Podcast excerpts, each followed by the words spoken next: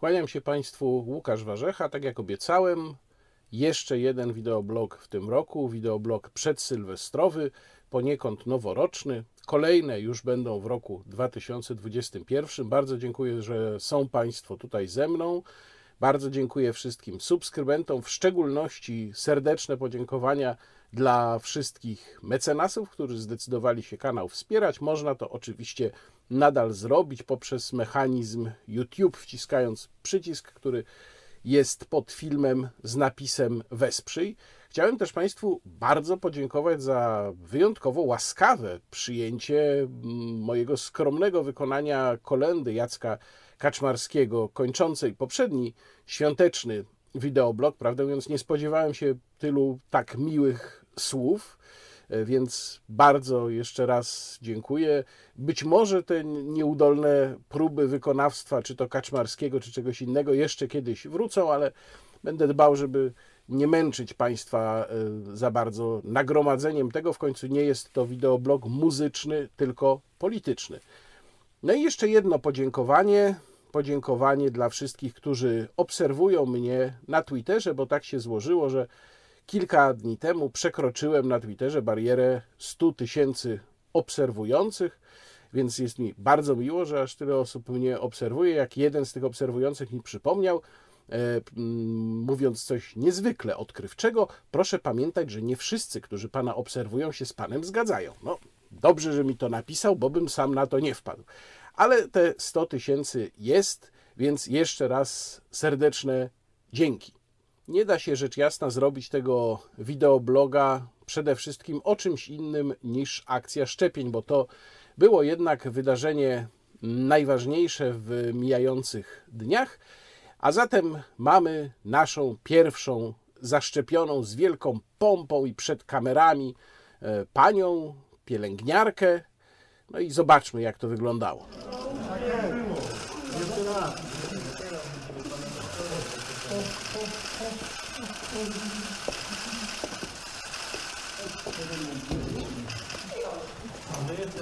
Bolało?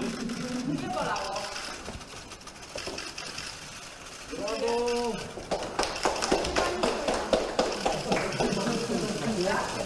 Co pani teraz czuje? Proszę opisać swoje Bardzo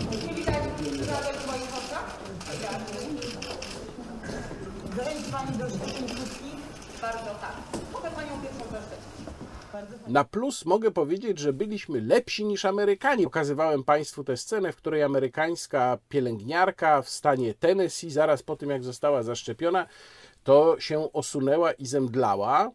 Ona potem, przypomnę, tłumaczyła, że to wynika z innych jej problemów ze zdrowiem i że jej te omdlenia się zdarzają wielokrotnie. No ale też Państwo później w komentarzach słusznie zwracali uwagę, że jest to trochę dziwne, że osoba omdlewająca regularnie pracuje w szpitalu jako pielęgniarka. No miejmy nadzieję, że nie zabiegowa, a już zwłaszcza, że taką osobę właśnie wybrano mm, jako pierwszą do szczepienia, wiedząc przecież, że to będzie pokazywane i obserwowane przez dziennikarzy. No cóż, nic więcej nie umiem tutaj Państwu powiedzieć niż to, co już powiedziałem. Każdy może tutaj wyciągać własne wnioski.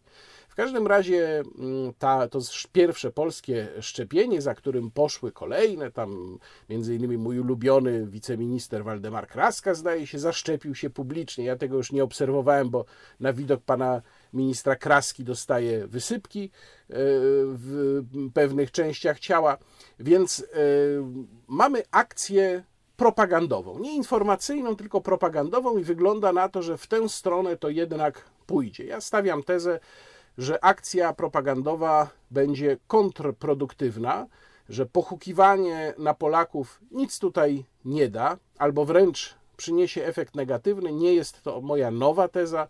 Mówię o tym już od dobrych kilku tygodni. Publicystycznie starłem się w tej sprawie mm, dopiero co z Witoldem Juraszem na portalu Onet. Znajdą Państwo w linkach pod tym filmem.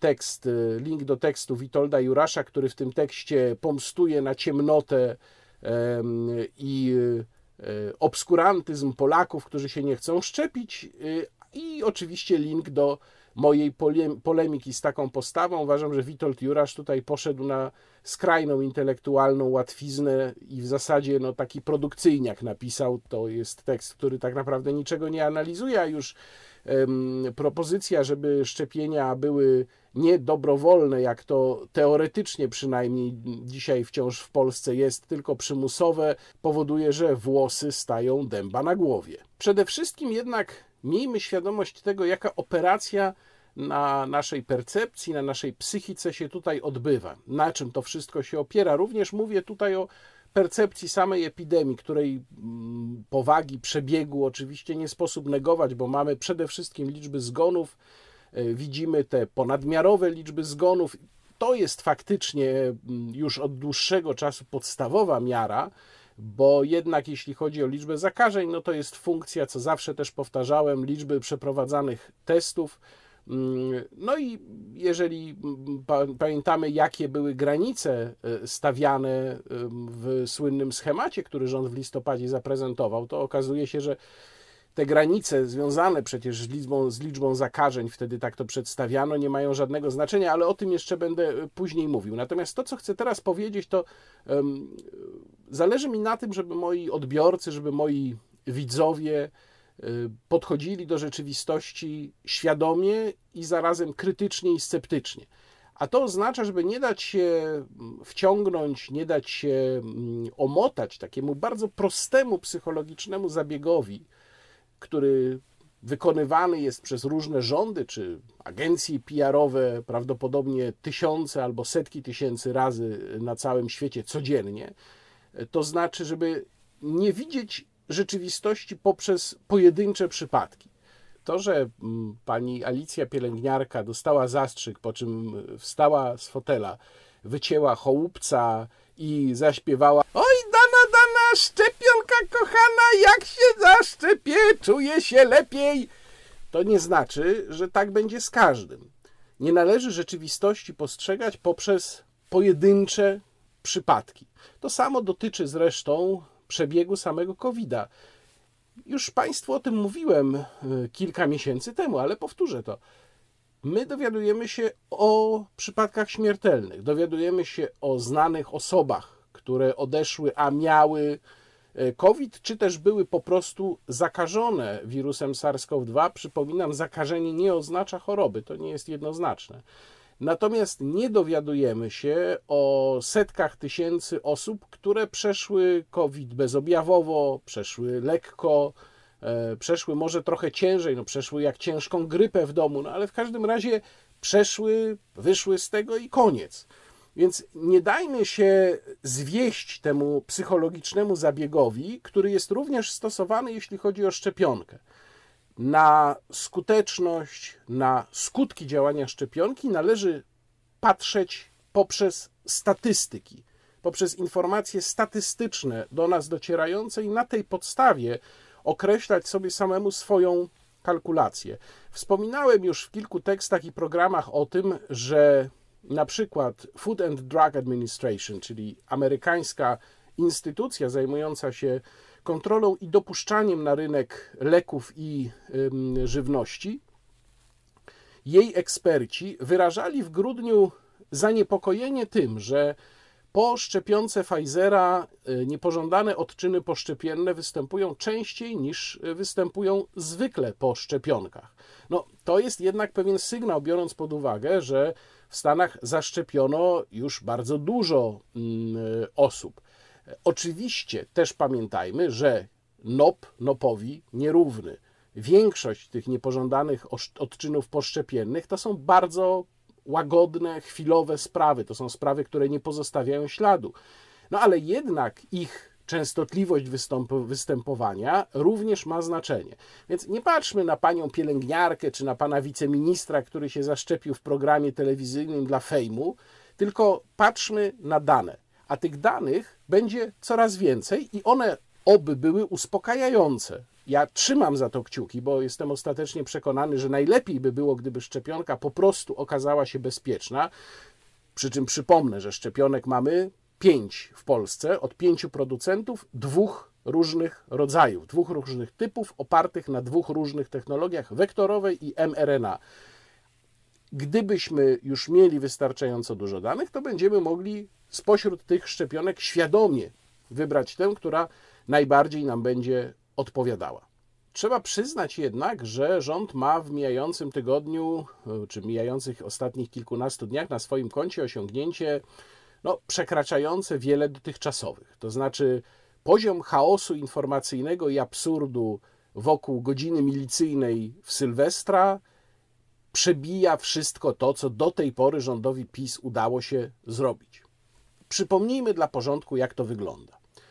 Otóż rozporządzenie e, z 21, jeśli się nie mylę, grudnia, potem ono jeszcze dostało jedną nowelizację, o której będę później jeszcze wspominał, bo tam się znalazł jeden istotny punkt, ale to jeszcze w wersji e, wcześniejszej zawierało wspomniany zakaz przemieszczania się od 31 grudnia godziny 19 do 1 stycznia godziny 6 rano. Zakaz, który no, całkiem słusznie zaczął być określany w mediach mianem godziny policyjnej. Ja używam jednak w przypadku tych genialnych pomysłów władzuchny określenia godzina milicyjna, bo ono bardziej tutaj pasuje i nasuwa te skojarzenia, od których rząd by chciał uciec, czyli skojarzenia ze stanem wojennym, a ja właśnie dlatego będę tego określenia używał. Otóż jest to godzina milicyjna de facto.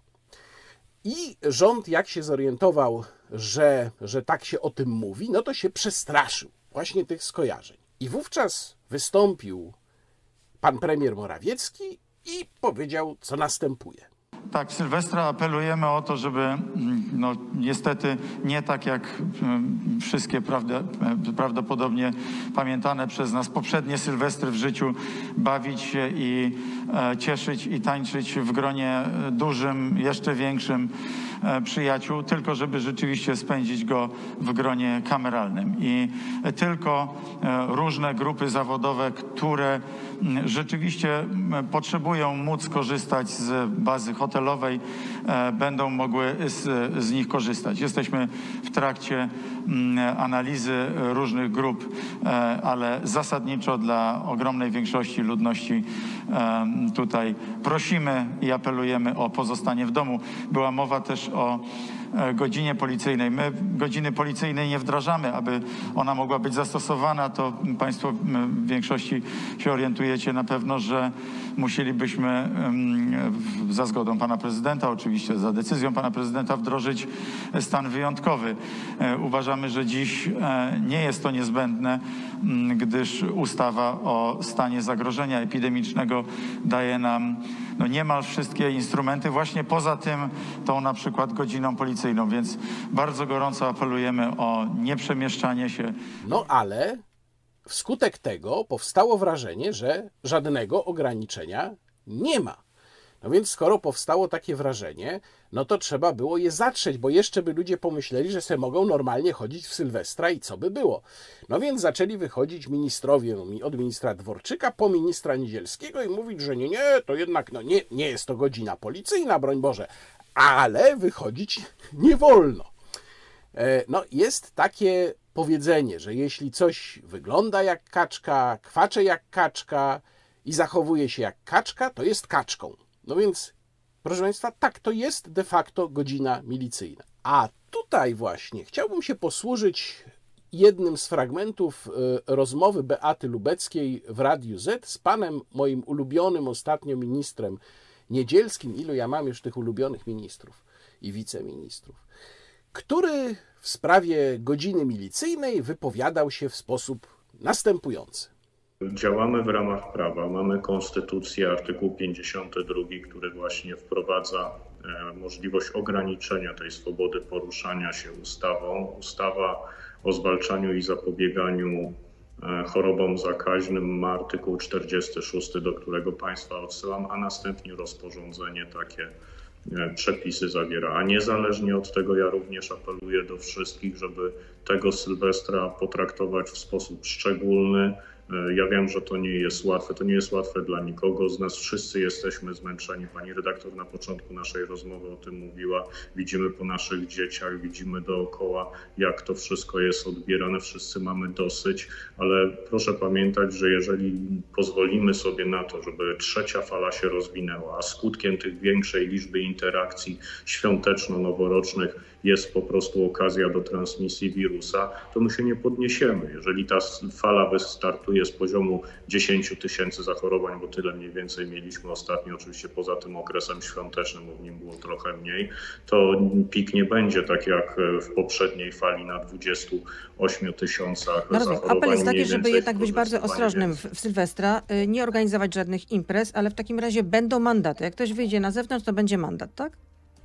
Tak, będą mandaty, a co więcej, policja po każdej takiej interwencji może sporządzić wniosek o postępowanie administracyjne, które jest prowadzone przez głównego inspektora, czy w ogóle przez inspektoraty sanitarne, a tam w postępowaniu administracyjnym, na to też chciałbym zwrócić uwagę, od strony prawnej to postępowanie wygląda w ten sposób, że jest wymierzona kara w wysokości do 30 tysięcy i ona w ciągu 7 dni jest egzekwowana z konta, a dopiero potem przysługuje możliwość odwołania się e, Aha. do sądu administracyjnego.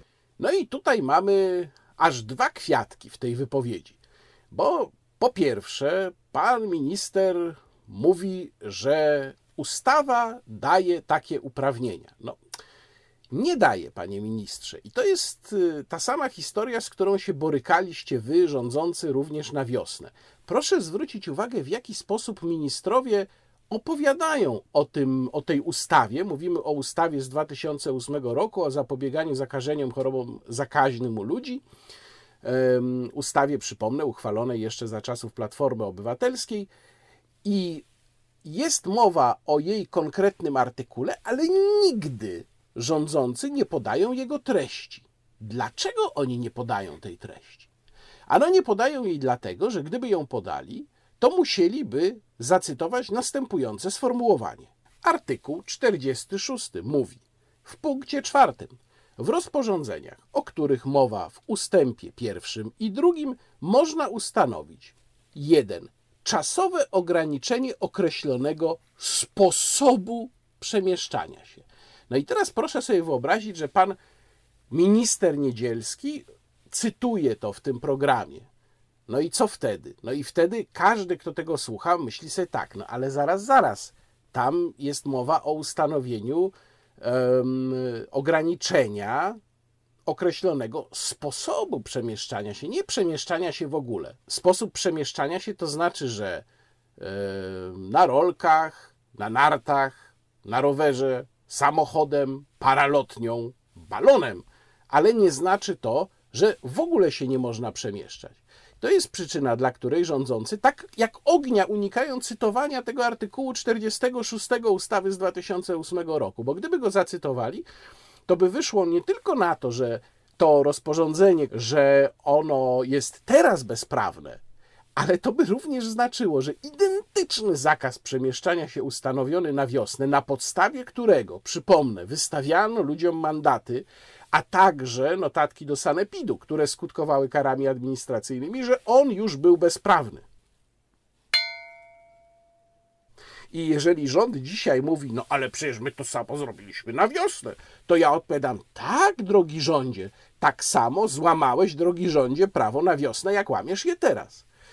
To jest jedna z przyczyn, dla których, między innymi, dla których uważam, że w lepszych czasach, kiedy polski system polityczny zostanie przewietrzony, powinna powstać specjalna komisja śledcza.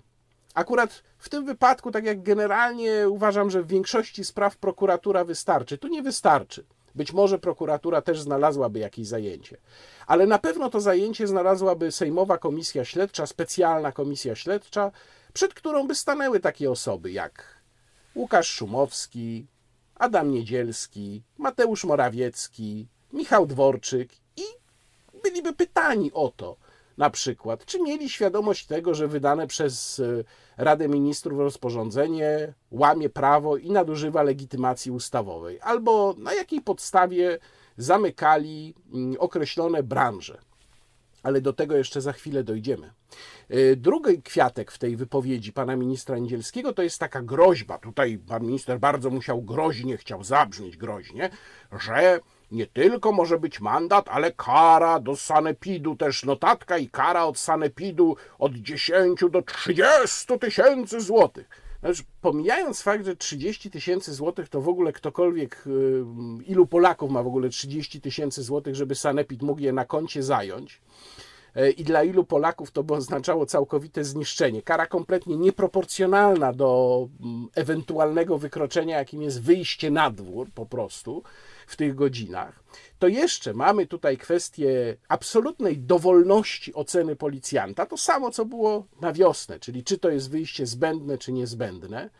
Mm, ale przede wszystkim, już pobijam oczywiście też kwestię bezprawności samego rozporządzenia, o tym przed chwilą mówiłem, ale przede wszystkim pan minister zdaje się sugerować, że dana osoba może dostać i mandat, i karę z sanepidu, karę administracyjną. Otóż, panie ministrze, nie może. A jeżeli coś takiego nastąpi, to wtedy po, powinniśmy natychmiast oskarżyć danego funkcjonariusza o złamanie uprawnień, ponieważ on z kolei naruszyłby w ten sposób zasadę ne bis in idem. To jest zasada prawna, która oznacza, że nie wolno karać danej osoby e, podwójnie za to samo wykroczenie czy za to samo przestępstwo. I ponieważ tutaj mamy do czynienia z dwoma różnymi porządkami, bo z jednej strony jest porządek z kodeksu wykroczeń, to jest mandat, z drugiej strony jest porządek administracyjny, to jest kara administracyjna od sanepidu, no to niektórzy twierdzą, a tutaj nebis in idem nie ma nic do rzeczy, bo to są dwie różne kary w dwóch różnych porządkach. Otóż nie, ponieważ orzeczenia Trybunału Konstytucyjnego wyraźnie wskazują, że głównym kryterium, które należy zastosować przy tej zasadzie, jest to, czy dana dane kary mają ten sam cel i dotyczą tej samej sprawy. Otóż tutaj tak, one dotyczą tej samej sprawy i mają dokładnie ten sam cel. A zatem byłoby to podwójne ukaranie obywatela. To jest rzecz, o której już mówił e, Adam Bodnar, rzecznik praw obywatelskich na wiosnę. Mówiło o tym bardzo wielu prawników. Oczywiście, jak zwykle, grochem o ścianę.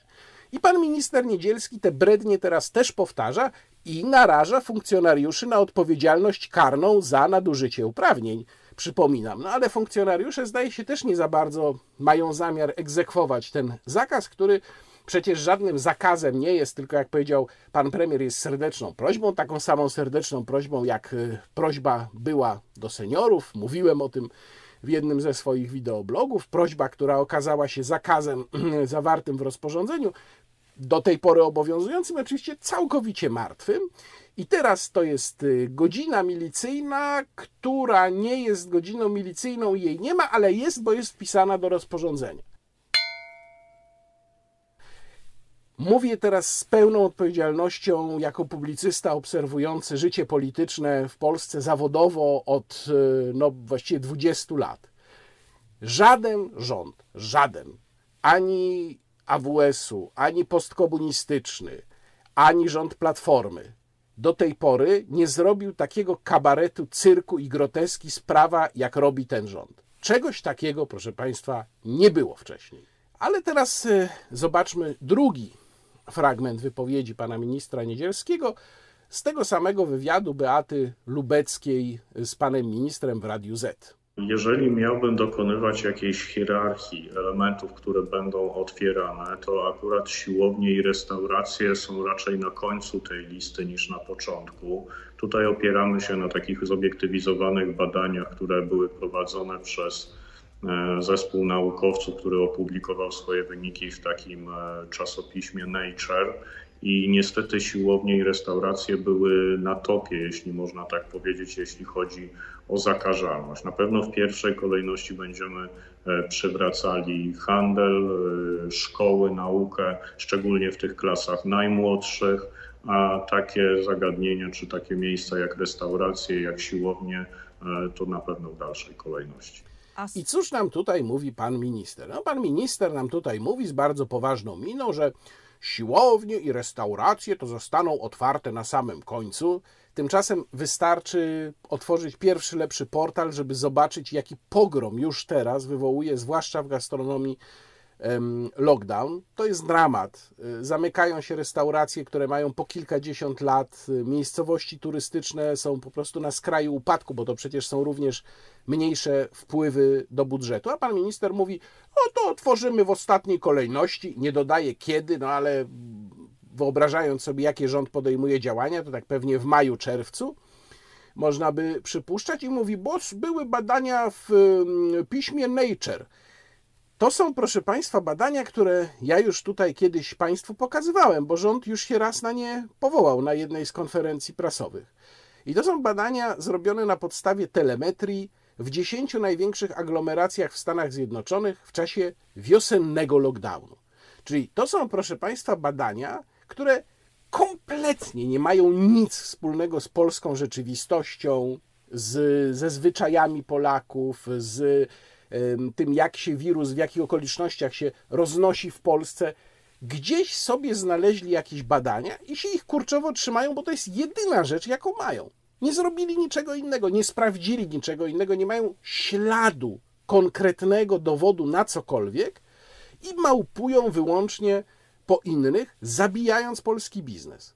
Polski biznes, który jest i tak w dramatycznej sytuacji. I jeszcze jedna bardzo ciekawa rzecz. Pan Niedzielski tutaj z grobową miną mówi: Jak kolejna fala ruszy z poziomu 10 tysięcy, to będzie dramat.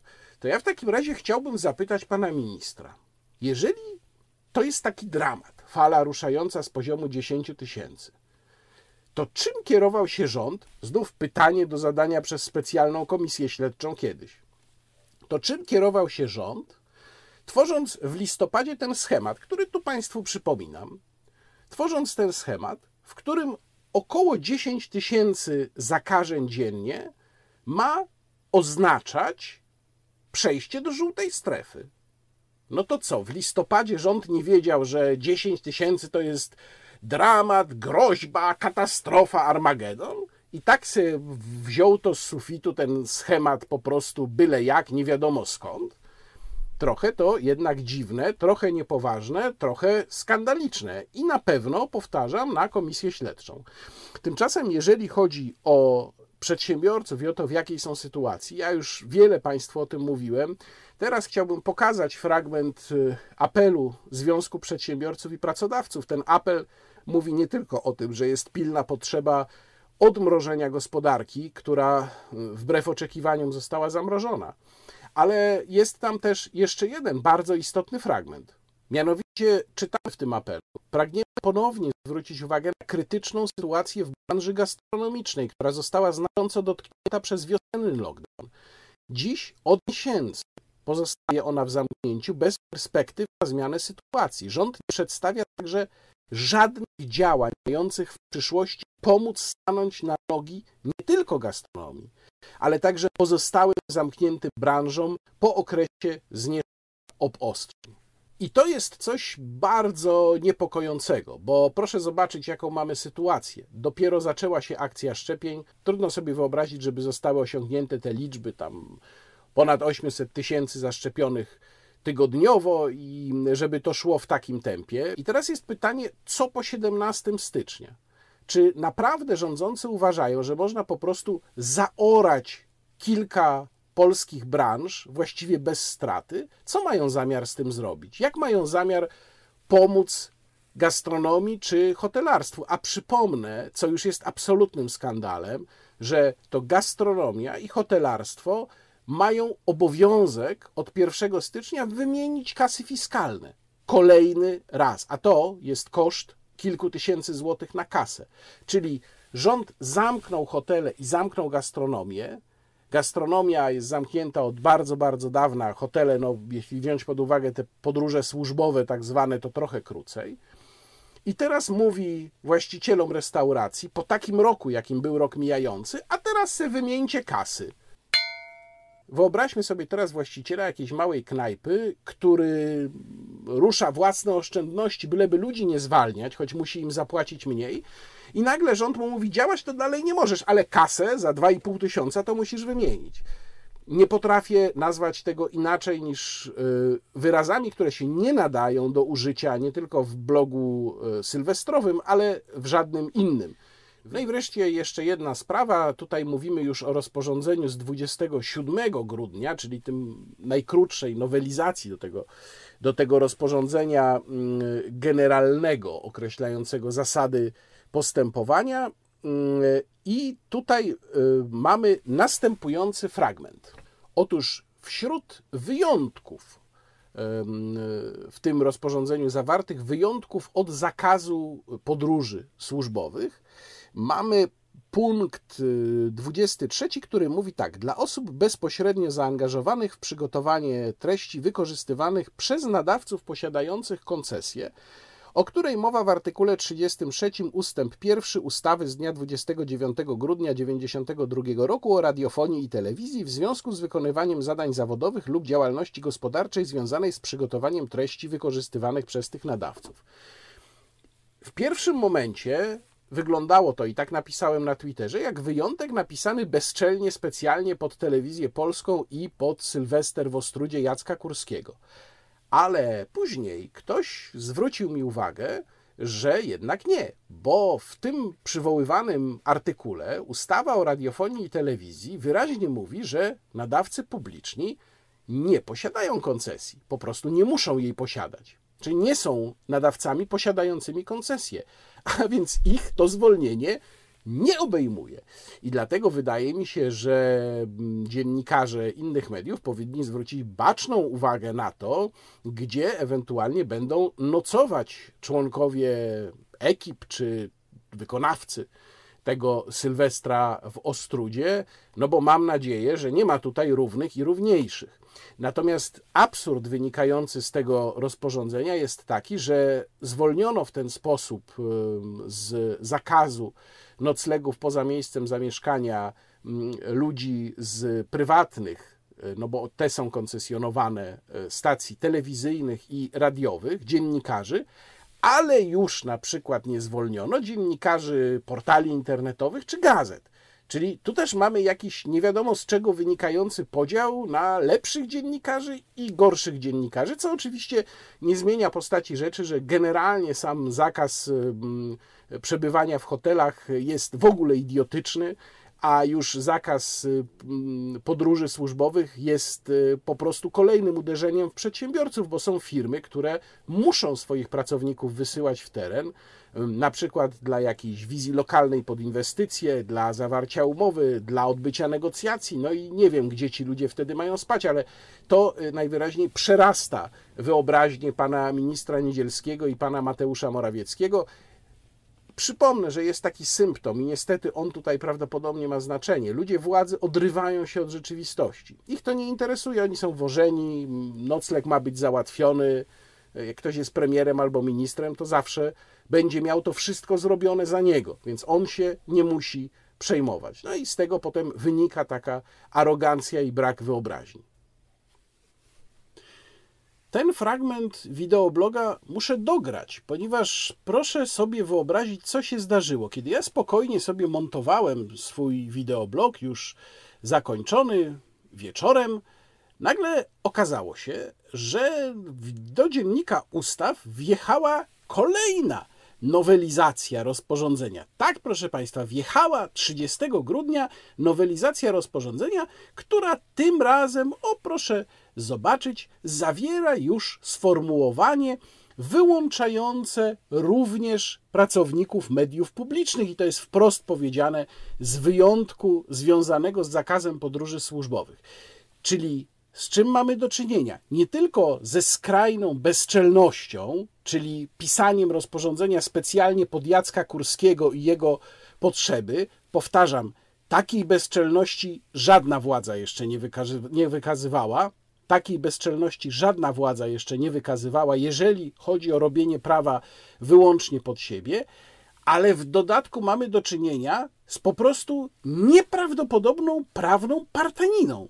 Proszę to sobie wyobrazić. Ktoś, kto pisał tę wcześniejszą nowelizację z 27, w której został zawarty wyjątek dla pracowników mediów, miał widocznie na myśli pracowników TVP, ale z jakiegoś powodu nie był w stanie nawet sprawdzić, jak brzmi artykuł ustawy o radiofonii i telewizji, do którego się odwołuje. W związku z czym napisał partacką nowelizację, którą trzeba było naprawiać jeszcze jedną nowelizacją, tą z dzisiejszego, czyli środowego wieczora. Czegoś takiego, powtarzam, żadna władza jeszcze nie odwalała. Żadna. Teraz parę słów o wyborze Rzecznika Praw Obywatelskich. Sprawa, o której jeszcze nie mówiłem, bo do tej pory sytuacja się niespecjalnie zmieniała, to znaczy to już taki trochę był brazylijski serial. Adam Bodnar ciągle był rzecznikiem, chociaż jego kadencja się skończyła. Pani Zuzanna Rodzińska-Bluszcz była w kolejnych podejściach odrzucana z kolei przez Sejm, ale wciąż się chwaliła tym poparciem tam, nie wiem, 58 261 organizacji pozarządowych. No i tak to się toczyło. Potem pojawił się jeszcze kandydat PiS, pan Piotr Wawrzyk.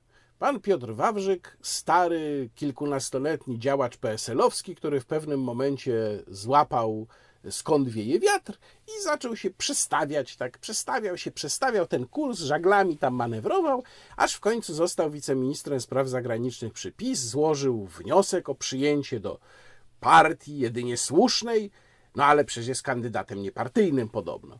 No i nagle pojawił się zupełnie inny, świeży kandydat firmowany przez Konfederację i PSL. Zobaczmy naszym zdaniem rolą Rzecznika Praw Obywatelskich nie jest realizacja agendy politycznej tego czy innego ugrupowania. Rolą Rzecznika Praw Obywatelskich jest ochrona obywatela, obywateli przed nadużyciami władzy, ochrona obywateli przed nadużyciami instytucji publicznych, niezależnie od tego, które ugrupowania aktualnie rządzi.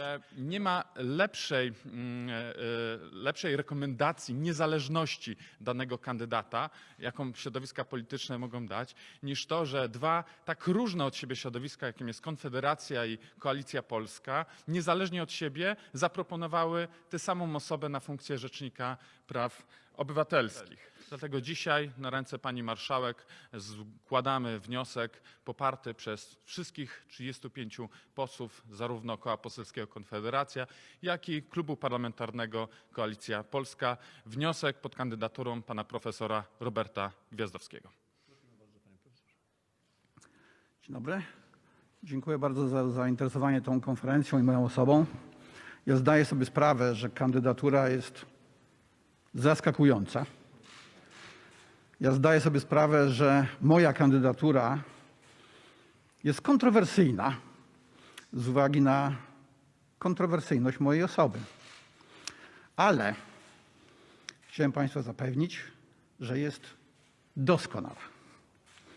Bo Rzecznik Praw Obywatelskich ma być rzecznikiem nie jakiejś strony konfliktu politycznego, tylko wszystkich obywateli. Przypomnę. Konstytucja została uchwalona przez i dla wszystkich obywateli Rzeczypospolitej. Cytuję. Zarówno wierzących w Boga jako źródło prawdy, sprawiedliwości, dobra i piękna, jak i tych, którzy nie podzielają tej wiary, a te uniwersalne zasady wywodzą z innych źródeł. Koniec cytatu. I to oni wszyscy są obywatelami. Dlatego wydaje mi się, że próba odbudowania, odbudowania ich praw w dobie kryzysu, w dobie pandemii, w dobie powszechnej inwigilacji wymaga determinacji, odwagi. No a można o mnie powiedzieć dużo dobrego, jak powiedział pan marszałek, ale również i dużo złego. Natomiast całą pewnością nie można powiedzieć, że jestem konformistyczny, że jestem tchórzliwy, że się będę bał bronić praw wszystkich obywateli. Z mojego punktu widzenia i w mojej ocenie najlepszym rzecznikiem praw obywatelskich do tej pory w trzeciej RP był świętej pamięci dr Janusz Kochanowski, którego miałem przyjemność znać, y, myślę, że mogę powiedzieć, że znać bliżej, może nie bardzo blisko, ale bliżej. Spotykaliśmy się wielokrotnie, wiele razy rozmawialiśmy prywatnie, jeszcze zanim został Rzecznikiem Praw Obywatelskich. Do dzisiaj staram się mm, odwiedzać miejsce, gdzie jest pochowany w Częstochowie na cmentarzu Kule. I też Państwa zresztą namawiam, bo tak zacnemu człowiekowi warto znicz zapalić i pomodlić się przy jego grobie. Natomiast Robert Gwiazdowski, którego również znam od wielu lat, jest trochę człowiekiem, czy byłby trochę rzecznikiem w stylu Janusza Kochanowskiego, tak sobie to wyobrażam. Janusz Kochanowski był rzecznikiem zdecydowanie niestandardowym. Wychodził w swoich działaniach poza ten sztywny gorset urzędu, potrafił działać poza schematem, potrafił mówić poza schematem, jednocześnie naprawdę dbał o interesy różnych grup, mimo że zdecydowanie był konserwatystą, ale potrafił dbać również o interesy grup zupełnie innych. Między innymi na przykład spotykał się z grupami LGBT. Więc, y, żeby dowiedzieć się, jakie mają problemy. Więc y, ja potrafię powiedzieć na podstawie swojej znajomości z Robertem Gwiazdowskim, że to byłby podobny rzecznik. To byłby człowiek, po pierwsze, kompletnie niesterowalny, a to, jak sądzę, jest bardzo ważne na tej funkcji. I takim był Janusz Kochanowski. Był kompletnie niesterowalny.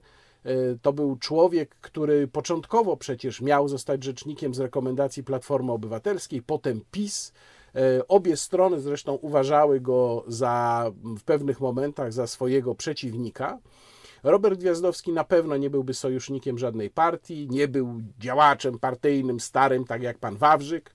E, przez wiele lat. E, nie jest też e, oblężony przez jakąś grupę lewicowych NGO-sów, tak jak Zuzanna Rudzińska-Bluszcz. Jest człowiekiem niezależnym, jest człowiekiem niezwykle uczulonym na kwestie wolności, a zagrożenie wolności generalnie uważam za jeden z podstawowych problemów.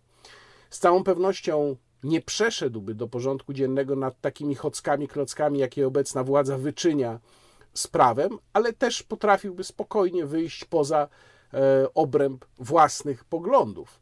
Podobnie jak robił to Janusz Kochanowski. Byłoby więc wspaniale, moim zdaniem, gdyby Robert Gwiazdowski został rzecznikiem praw obywatelskich, choć oczywiście no, złudzeń nie mam, pewnie się tak nie stanie, ale też nic w polityce nie wiadomo na pewno. Ja w każdym razie trzymam za tę kandydaturę kciuki. Jeszcze kilka słów o prognozach na przyszły rok.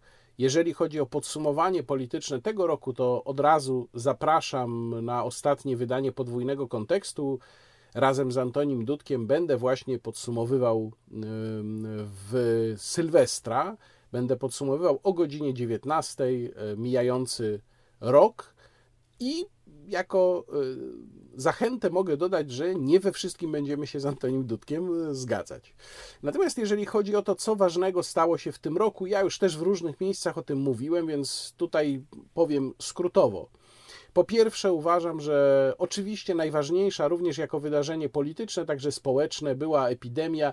Już tak mocno analizowałem, jak tutaj wygląda odpowiedź rządu, jak nieudolna jest opozycja, jak nie potrafi przedstawić żadnej własnej wizji poza Konfederacją, która tutaj ma bardzo klarowną linię, no to już wielokrotnie powtarzałem, nie będę teraz tego po raz kolejny mówił, natomiast uważam, że najważniejszym wydarzeniem, choć rozciągniętym na pewien czas, y, był, y, była utrata pełnej kontroli nad y, obozem Zjednoczonej Prawicy przez Jarosława Kaczyńskiego. I teraz jest pytanie, jaki to będzie miało wpływ na przyszły rok. Oczywiście nie mówimy tutaj o jakimś jednym E, nagłym tąpnięciu, które może z tego wyniknąć.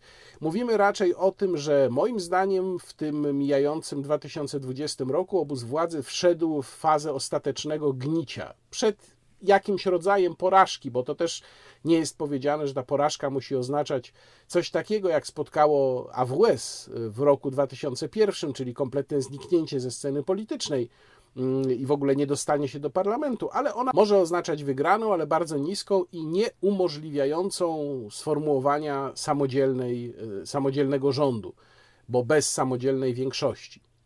E, więc mam wrażenie, że to gnicie będzie trwało dalej. Jarosław Kaczyński, coraz starszy, coraz mniej zdolny do stłumienia buntów we własnym obozie, Zbigniew Ziobro ze swoimi ambicjami Jarosław Gowin prawdopodobnie próbujący się ustawić na ewentualne przyszłe mm, warianty polityczne, no i przygotowania już w blokach startowych pretendenci do tego, żeby Jarosława Kaczyńskiego w Prawie i Sprawiedliwości z kolei zastąpić. Natomiast y, podsumowując ten rok i myśląc o tym, co nas czeka, chcę powiedzieć, że na pewno wpływ będzie miała gospodarka. Jeżeli dzisiaj prognozy są optymistyczne, bo one rzeczywiście takie są, mówię tutaj również o prognozach Komisji Europejskiej, mm, o prognozach IMF, Międzynarodowego Funduszu Walutowego, one są takie, że będzie odbicie będzie odbicie światowe. Polska też ma się odbić, mamy się szybko odbudować, ale uwaga, mowa jest tutaj o wskaźniku najczęściej używanym do opisywania gospodarki, czyli produkcie krajowym brutto, PKB.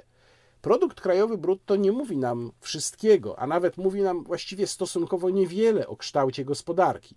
E, gospodarka właściwie całkowicie zetatyzowana, czyli całkowicie podporządkowana państwu, też może mieć całkiem duży PKB i dynamicznie rosnący w pewnych okresach. Liczy się również struktura tego PKB, czyli jak dużo wytwarzają usługi, jak dużo przemysł, jak dużo wytwarzają prywatne firmy, jak dużo państwo, jaka część PKB powstaje w małych i średnich firmach, które są dla każdego normalnego państwa najważniejsze. I niestety, Sposób, w jaki rząd próbuje sobie radzić z epidemią, skrajnie nieudolny, powoduje, że właśnie ten sektor małych i średnich przedsiębiorstw zostaje w Polsce bezwzględnie zaorany. Na tym oczywiście skorzysta państwo i korporacje. Więc nie dajmy się zwieść samemu wskaźnikowi PKB. Patrzmy na to, jaka jest jego struktura. Patrzmy na to, jeżeli takie statystyki będą się pojawiać, jakie są wśród firm opóźnienia w płatnościach. To jest kolejny bardzo istotny składnik a ja całości sytuacji, a ja dostaję już od y, moich y, obserwujących, od moich odbiorców sygnały o tym, że zaległości w płatnościach zaczynają narastać. Zaległości w płatnościach to jest jedna z najgorszych rzeczy w gospodarce. One tworzą taki bardzo negatywny łańcuch który akurat nie trudno zrozumieć, bo to jest tak, jakby kolejne osoby od siebie pożyczały pieniądze i ta pierwsza zaczyna się spóźniać ze spłatą, więc ta druga też się zaczyna spóźniać ze spłatą, więc kolejna i tak dalej, i tak dalej. I w ten sposób cały ten łańcuch, wszyscy, którzy są w tym łańcuchu, znajdują się w pewnym momencie pod kreską, a gdzieś na końcu bardzo często jest bank, który przychodzi po spłatę kredytu i mówi: No ale jak to nie ma, nas to nie interesuje. I to powoduje, upadłości firm. Kolejny parametr, który trzeba obserwować, to oczywiście bezrobocie. Tutaj jestem przekonany, że czeka nas wzrost bezrobocia, bo ludzie, którzy jeszcze jakimś cudem są utrzymywani w miejscach pracy, nawet z bardzo obniżonym wynagrodzeniem w tych branżach tak bezwzględnie przejeżdżanych walcem przez pana ministra Niedzielskiego, oni no, zostaną zwolnieni prawdopodobnie w styczniu. To jest dla większości firm granica, którą są w stanie wytrzymać. Były takie badania robione już jakiś czas temu, jak długo firmy z poszczególnych branż są w stanie utrzymać się bez normalnego funkcjonowania, czy z całkowitym zakazem funkcjonowania.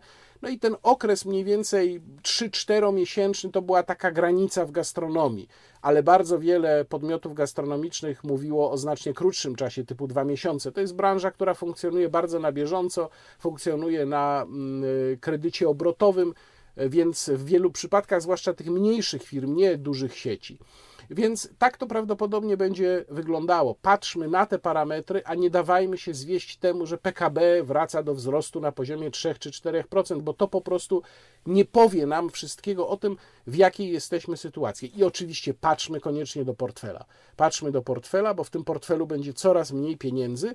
Jest jeszcze wskaźnik inflacji. I wskaźnik inflacji również będzie nam mówił o tym, w jakiej sytuacji jest y, nasza gospodarka ale mówiąc o tym wszystkim, no, nie sposób nie powiedzieć również o sytuacji w Platformie. Jeden z najnowszych sondaży właśnie dowiódł prawdziwości mojego powiedzenia: więcej budki będą skutki. Borys Budka, od roku szef y, Platformy Obywatelskiej, zarazem Koalicji Obywatelskiej, doprowadził do tego, że jego partia w tymże sondażu spadła na trzecie miejsce po Prawie i Sprawiedliwości i ruchu Hołowni. E, więc e, skuteczność nowego przywódcy, który ma za sobą mniej więcej rok rządzenia Platformą Obywatelską, jest e, zaskakująco i dramatycznie, właściwie nie zaskakująco, ale dramatycznie niska. To wszystko prowadzi mnie do wniosku, nie wiem, czy się już nim z Państwem tutaj dzieliłem. Chyba tak, ale nawet jeśli to go powtórzę. Otóż, kiedy trwały rządy Platformy Obywatelskiej, ale już miały się ku końcowi. To był ten moment, kiedy Donald Tusk postanowił odejść do Brukseli na stanowisko przewodniczącego Rady Europejskiej. Rozpoczął się w Platformie i w państwie rządzonym wtedy przez Platformę okres końcowego gnicia. I wówczas, mając pełną świadomość różnych wad Prawa i Sprawiedliwości, różnych wad, które się ujawniły w latach 2005-2007 i które się ujawniały w różnych wypowiedziach polityków PiS już wtedy, wiedząc, że to prawdopodobnie PiS przejmie rządy po Platformie Obywatelskiej, i tak uważałem, że to się powinno stać dla higieny systemu politycznego że potrzebne jest przewietrzenie, potrzebna jest zmiana, bo jeżeli ta partia pozostanie przy władzy po kolejnych wyborach, to czeka nas już kompletna degrengolada. Dzisiaj, patrząc po pięciu latach na dokonania prawa i sprawiedliwości, to już też Państwu mówiłem, mam przekonanie, że te dokonania, ale dokonania w sensie negatywnym, przebiły już Platformę Obywatelską po dwóch kadencjach, czyli że w ciągu pięciu lat y, PiS bardziej zepsuł państwo niż Platforma w ciągu y, lat ośmiu. I jestem tego samego zdania, którego byłem w czasie, kiedy rządem kierowała pani Ewa Kopacz. Czas na przewietrzenie. To jest potrzebne Polsce, to jest potrzebne polskiej polityce, to jest potrzebne Polakom, mając pełną świadomość tego, że w tej chwili alternatywa jest naprawdę słaba, jest nieklarowna. Natomiast y, mam przekonanie, że dalsze trwanie sytuacji takiej, jaka jest, z tymi ludźmi u władzy, no po prostu źle będzie służyło państwu polskiemu i źle będzie służyło jego obywatelom. Muszę w tym wideoblogu wspomnieć również o rocznicy, która co prawda miała miejsce trzy dni temu, ale to jest rocznica bardzo dla mnie ważna. Rocznica powstania, wybuchu powstania wielkopolskiego. Powstanie wielkopolskie wybuchło spontanicznie, właściwie przypadkowo, bo do dziś tak naprawdę nie wiadomo, kto oddał te pierwsze strzały, które stały się zarzewiem pierwszych jeszcze takich bardzo delikatnych starć pomiędzy Niemcami a Polakami w Poznaniu. W każdym razie było to powstanie rzeczywiście spontaniczne, ale jednocześnie było to powstanie, którego sukces ostateczny opierał się na dziesiątkach lat przygotowań. Przygotowań również do walki zbrojnej, bo takie myśli wśród Wielkopolan były od dawna i czekano na odpowiedni moment, ale też przygotowań w sensie tworzenia struktur, zaplecza finansowego, ćwiczenia ludzi do tego, żeby wzięli udział w walce. Bez tego wszystkiego prawdopodobnie to powstanie by się nie udało. Oczywiście, jak słusznie wskazują historycy, ono by również się nie udało bez pewnych sprzyjających okoliczności zewnętrznych. No, cała sztuka w tym, żeby walkę zacząć wtedy, kiedy te okoliczności są autentycznie sprzyjające. Taką bardzo sprzyjającą okolicznością był, był między innymi rozkład państwa niemieckiego spowodowany trwającą tam ludową rewolucją. No to umożliwiło między innymi utworzenie ich rad żołnierskich, ludowych rad, y, w skład których również wchodzili Polacy i również było tak w Poznaniu, bo przecież Poznań był wtedy formalnie częścią Prus. Więc y, to umożliwiło z kolei tworzenie własnych, legalnych struktur organizacyjnych, potem wykorzystywanych y, no, do konspiracji, a później już w walce.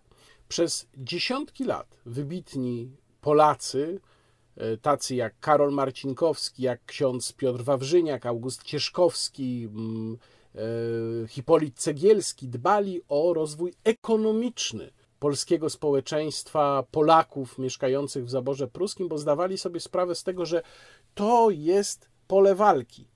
I wspaniale pokazuje to serial ze scenariuszem między innymi Stefana Bratkowskiego, serial już, e, no, można powiedzieć, wiekowy, ale wszystkim Państwu polecam go, jeżeli chcecie dowiedzieć się o tym, jak wyglądała ta walka. Serial Najdłuższa wojna nowoczesnej Europy. Ten serial jest dostępny w serwisie VOD telewizji polskiej. No oczywiście jest to serial jeszcze PRL-owski, więc on mm, jest, jeżeli chodzi o samą stronę techniczną, warsztatową, taki już mocno trącący myszką. Natomiast jeżeli chodzi o stronę merytoryczną, jest znakomity. Jak pisał w monografii o powstaniu wielkopolskim Marek Esler, zatem czas, jaki pozostaje do konfliktu europejskiego, trzeba przeznaczyć na umocnienie kulturowe i gospodarcze polskiego społeczeństwa.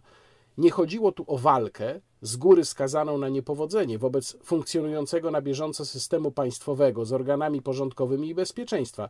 Polegała na działaniu dwukierunkowym podniesieniu całego społeczeństwa polskiego oraz tworzeniu struktur konkurencyjnych dla podobnych instytucji zaborcy. Wykorzystywano tu wszelkie luki prawne i możliwości, jakich ustawodawca nie przewidział, a których skwapliwe wykorzystywanie stało się swoistą polską specjalnością. Wszystko musiało odbywać się lege artis. Powodzeniu tych działań sprzyjały schematyzm, inercja i mechanizm działanie, a także mała elastyczność, czasami nawet brak poczucia humoru administracji pruskiej, często bezradnej wobec polskiej przedsiębiorczości. Myślę, że te słowa Marka Rezlera zawarte w jego monografii o powstaniu wielkopolskim, którą zresztą tutaj Państwu pokażę, bo bardzo ją polecam.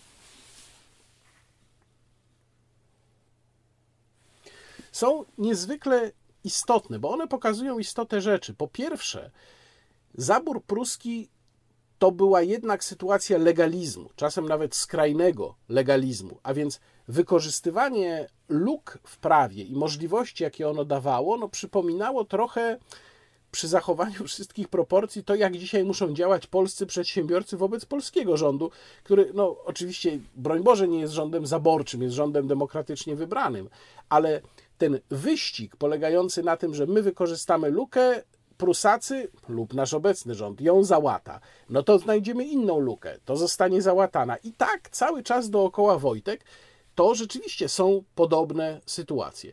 Oczywiście Wielkopolanie nie byli odporni na porywy serca. Wielu z nich, co zresztą w serialu Najdłuższa wojna nowoczesnej Europy jest również pokazane, mm, wyjeżdżało walczyć w powstaniu styczniowym i ginęli w tym powstaniu styczniowym.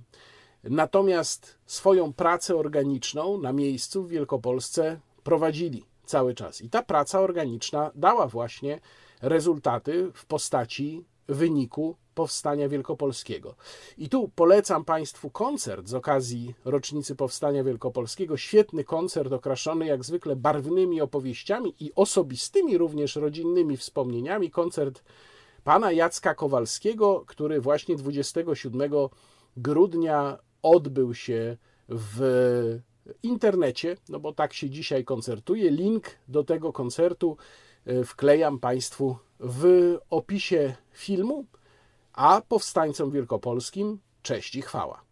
No i wreszcie na koniec mam materialny dowód na sukces jednej z inicjatyw, którą tu Państwu zachwalałem. Mam wreszcie Mesjasza.